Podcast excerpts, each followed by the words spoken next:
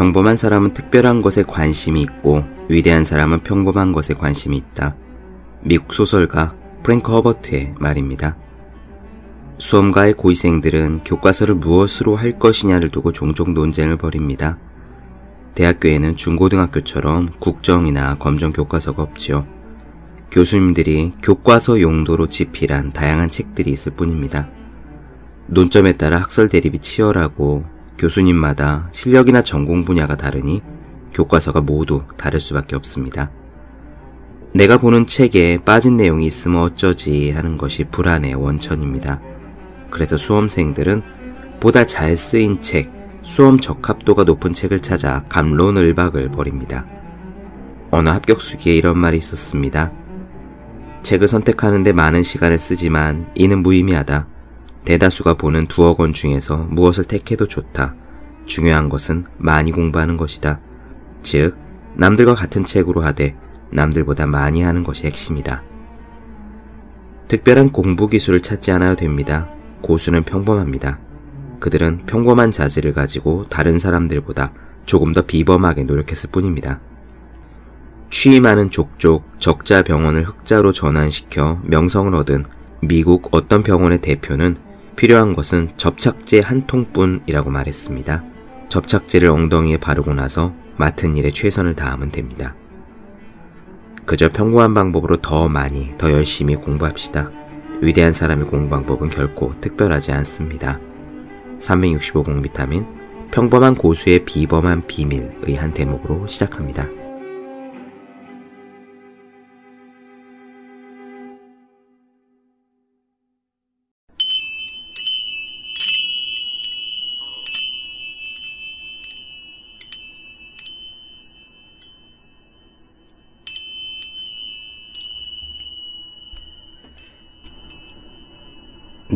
안녕하세요. 본격 공부자극 팟캐스트 서울대는 어떻게 공부하는가 한지우입니다.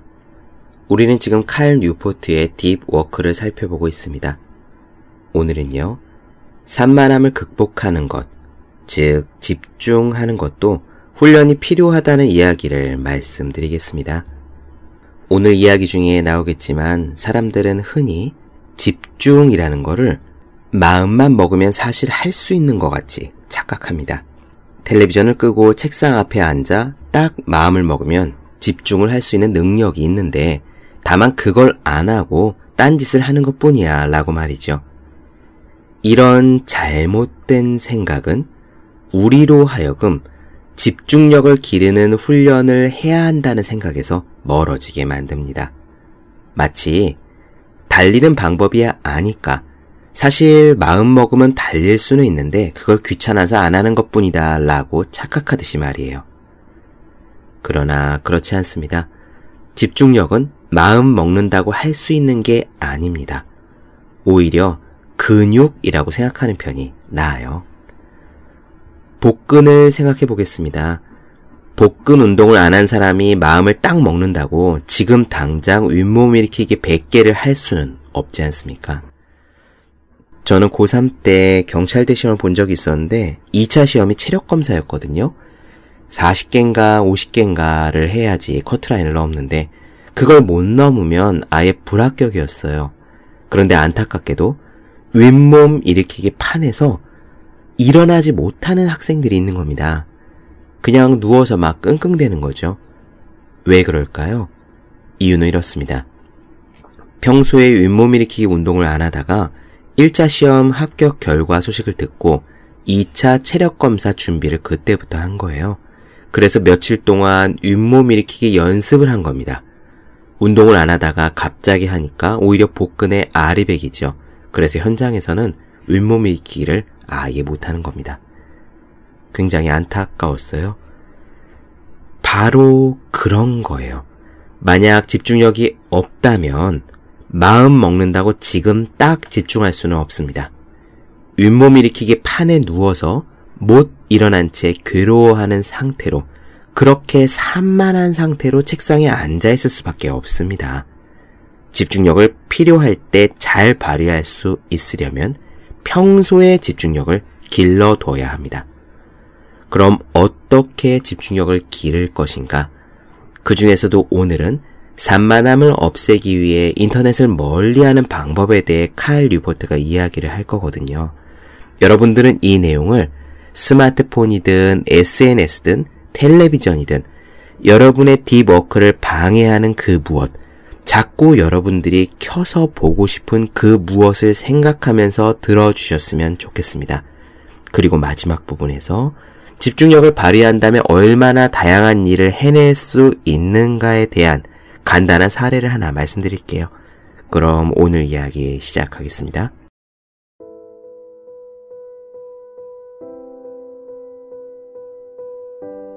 사람들은 집중을 치실처럼 생각한다.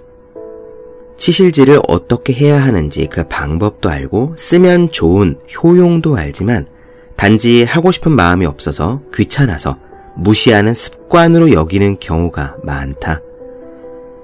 이런 생각은 매력적이다. 충분한 의욕만 생기면 금세 산만한 생활을 집중하는 생활로 바꿀 수 있다고 착각하기 때문이다. 그러나 여기에는 집중의 어려움과 정신적인 근육을 강화하는 데 필요한 오랜 수련의 시간이 빠져 있다. 이 사실은 중요한 요건을 수반한다. 산만함에 의존하는 버릇을 버리지 않으면 집중력을 기르기가 어렵다. 운동선수들은 훈련 시간 외에도 몸을 관리하듯이 우리가 일하지 않는 나머지 시간에 조금만 무료해도 견디지 못하고 인터넷이나 SNS로 들어간다면 가장 깊은 수준의 집중에 이를 수 없다. 스탠퍼드대 커뮤니케이션학 교수로서 디지털 시대 사람들이 어떻게 행동하는지에 대한 엄청난 분석으로 널리 알려진 클리퍼드 나스의 연구에서 그 증거를 찾을 수 있다. 그의 연구는 온라인상에서 끊임없이 우리의 주의를 기울이는 대상을 이런 사이트 저런 사이트로 바꿔가는 행동이 우리의 두뇌에 오랫동안 부정적인 영향을 끼친다는 사실을 밝혀냈다. 그는 2010년에 NPR과 인터뷰를 할 때 이렇게 이야기했다. 우리에게는 멀티태스킹을 항상 하는 사람과 드물게 하는 사람을 나누는 척도가 있고 그 둘의 차이는 엄청납니다. 항상 멀티태스킹을 하는 사람은 무의미한 것들을 걸러내지 못합니다. 또한 작업 기억을 관리하지 못하고 고질적으로 산만하고 당장 해야 할 이 과제와 무관한 다른 두 뇌의 부위를 작동시키죠. 사실상 주의 집중을 제대로 못하는 정신적으로 망가진 상태에 가깝습니다. 우리가 대화를 나눈 사람들은 계속 이렇게 말합니다. 저는 정말로 집중해야 할 때는 모든 것을 차단하고 날카롭게 집중할 수 있습니다. 하지만 실제로는 그렇지 않아요. 안타깝게도 그들은 날카롭게 집중하지 못하도록 만드는 정신적인 습관을 길러버렸습니다. 무의미한 대상들에 빠져서 과제를 계속 해 나가지 못하게 된 겁니다.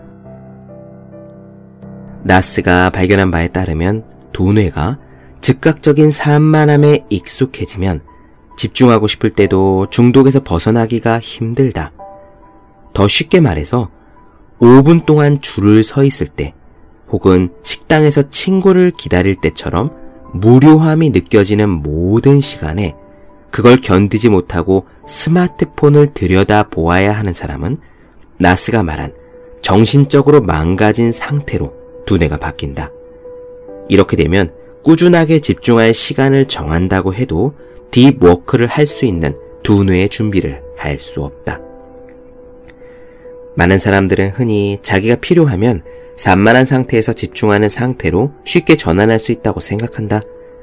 그러나 방금 살펴본 대로 이 생각은 심하게 낙관적이다. 일단 두뇌는 딴짓을 하도록 상태가 바뀌면 거기에 빠져든다. 우리는 이 점을 감안해서 과제에 집중하도록 두뇌의 상태를 바꿀 필요가 있다. 나는 이런 방법을 제시한다.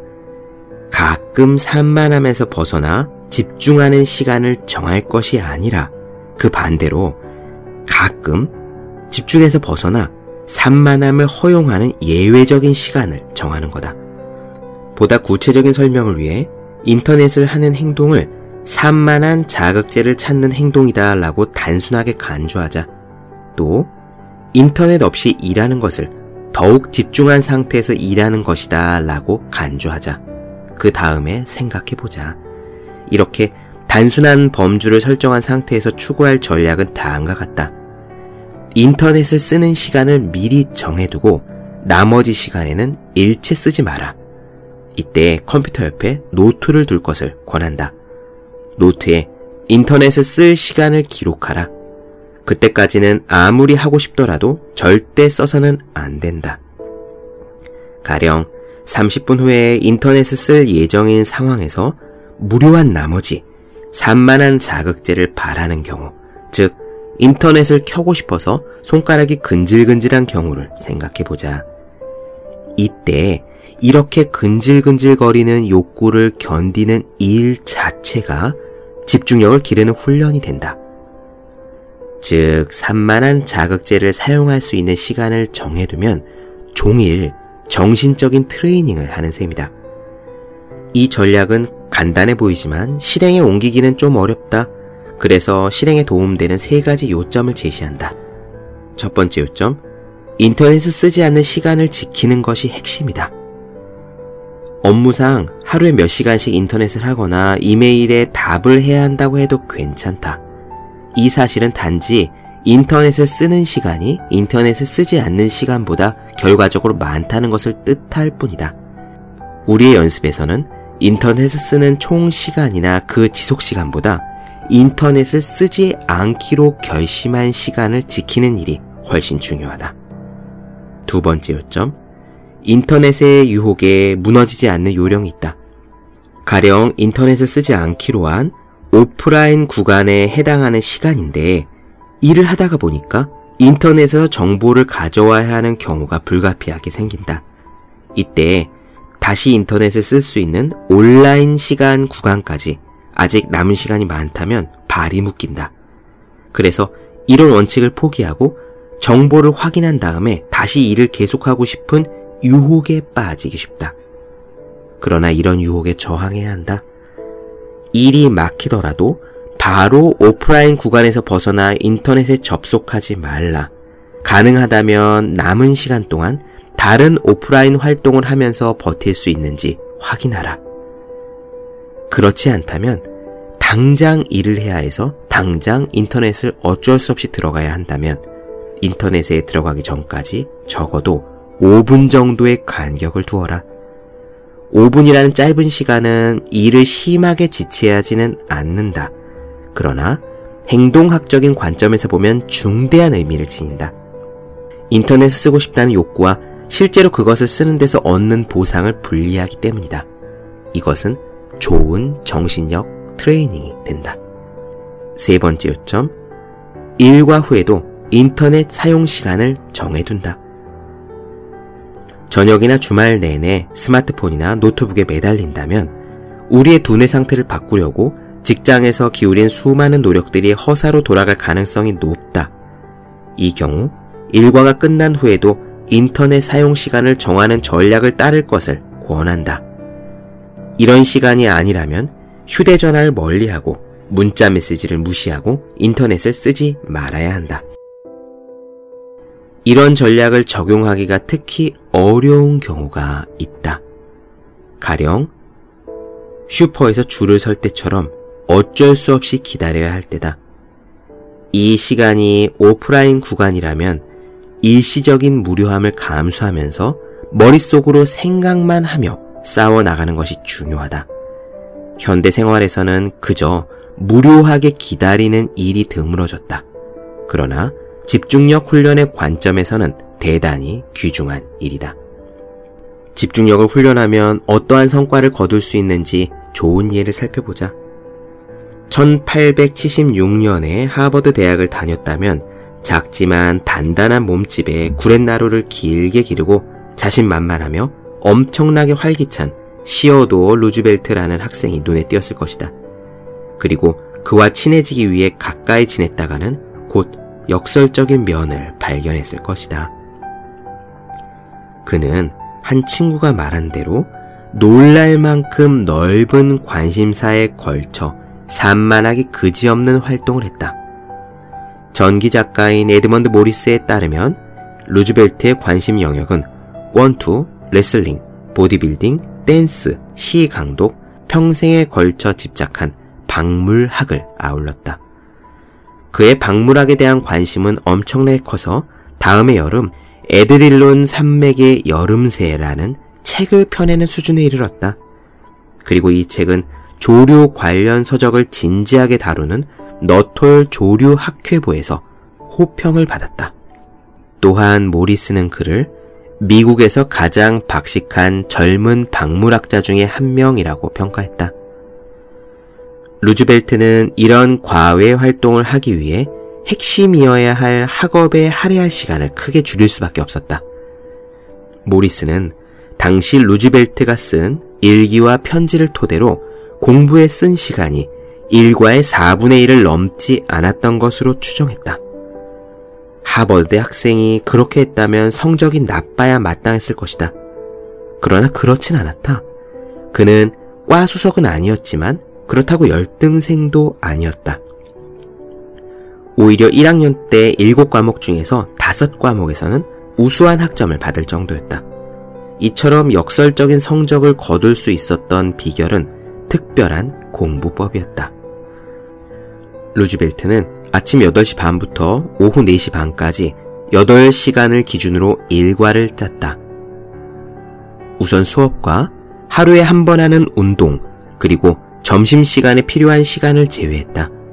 그리고 나머지 시간에 공부를 했다. 방금 이야기했지만 이 시간들을 모두 합쳐봤자 되게 긴 시간은 아니다.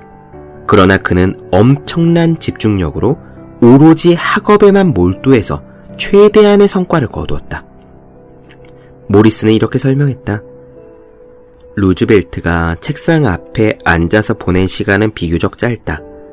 그러나 집중력이 엄청나게 강하고 독해 속도가 엄청나게 빨라서 대다수 학생들보다 더 많은 시간을 학업이 아닌 다른 활동에 쏟을 수 있었다. 루즈벨트를 따라서 우리가 할 수 있는 전략에 대해 생각해 보자. 우선 루즈벨트처럼 집중적으로 일하는 시간을 정하는 것이다. 먼저 우선순위가 높은 심층적 과제를 파악하라. 그 다음에 이 과제에 얼마나 많은 시간이 들어갈지 추정한 뒤에 이 시간을 상당히 줄이는 빠듯한 시한을 설정하라. 예를 들어 핸드폰에 카운트다운 타이머를 설정해 놓고 눈에 띄는 곳에 두어서 동기를 부여하는 거다. 이 시점에서 심층적 과제를 제때 완료할 수 있는 방법은 하나뿐이어야 한다. 바로 엄청나게 집중해서 일하는 거다. 이메일도 보지 말고, 망상도 하지 말고, 페이스북도 확인하지 말고, 커피를 마시러, 물을 마시러 왔다 갔다 하지도 말라. 하버드 시절의 루즈베트처럼 확고한 집중력으로 정해진 시간만큼 전력 질주하라. 처음에는 일주일에 한 번 정도만 이 실험을 해도 된다. 그래야 집중력을 훈련하는 동시에 두뇌에 휴식을 주고 스트레스를 낮출 수 있다. 이렇게 집중하는 시간과 휴식하는 시간을 고루 두어서 자신감이 생기면 루즈벨트식 시간을 점점 늘려라. 이런 전략의 주된 동기는 단순하다. 대다수의 지식 노동자들에게 딥워크는 편하게 여기는 수준을 훌쩍 넘어서 집중을 필요로 한다. 루즈벨트식 작업은 인위적인 시안을 활용해서 꾸준하게 달성할 수 있는 수준을 체계적으로 높이는 데 도움을 준다. 그래서 어떤 의미로는 두뇌에서 주의를 담당하는 부위를 대상으로 고강도의 반복 트레이닝을 하는 셈이다. 이 전략을 두어 달 동안 따르고 나면 이전에 경험하지 못한 높은 수준에 이르러서 집중에 대한 인식이 바뀔 것이다. 그리고 더불어 얻은 자유 시간을 다른 인생의 낙을 추구하는데 할애할 수 있을 것이다. 마치 높은 안목을 지닌 너털 조류학회 회원들에게 강한 인상을 남겼던 젊은 시절의 루즈벨트처럼 말이다. 혹시 잊어버리신 분들이 있을지 모르겠지만 시어도 루즈벨트는 미국의 26대 대통령으로 44살의 당시 최연소 대통령이 되었다.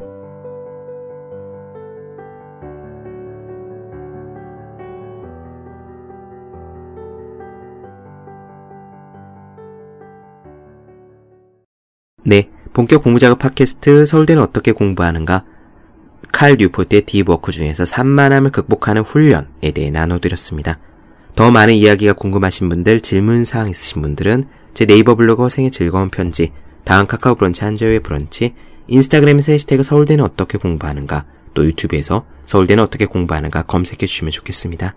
또 매일매일 공부하시는 분들, 여러분 주변에 매일매일 공부하시는 그분들을 위해서요, 하루 한 페이지씩 읽고 공부할 의지를 북돋는 책, 보기만 해도 공부하고 싶어지는 365 공 비타민 선물해 주시면 좋겠습니다. 오늘 여기까지 할게요. 저는 다음 시간에 뵙겠습니다. 여러분 모두 열심히 공부하십시오. 저도 열심히 하겠습니다.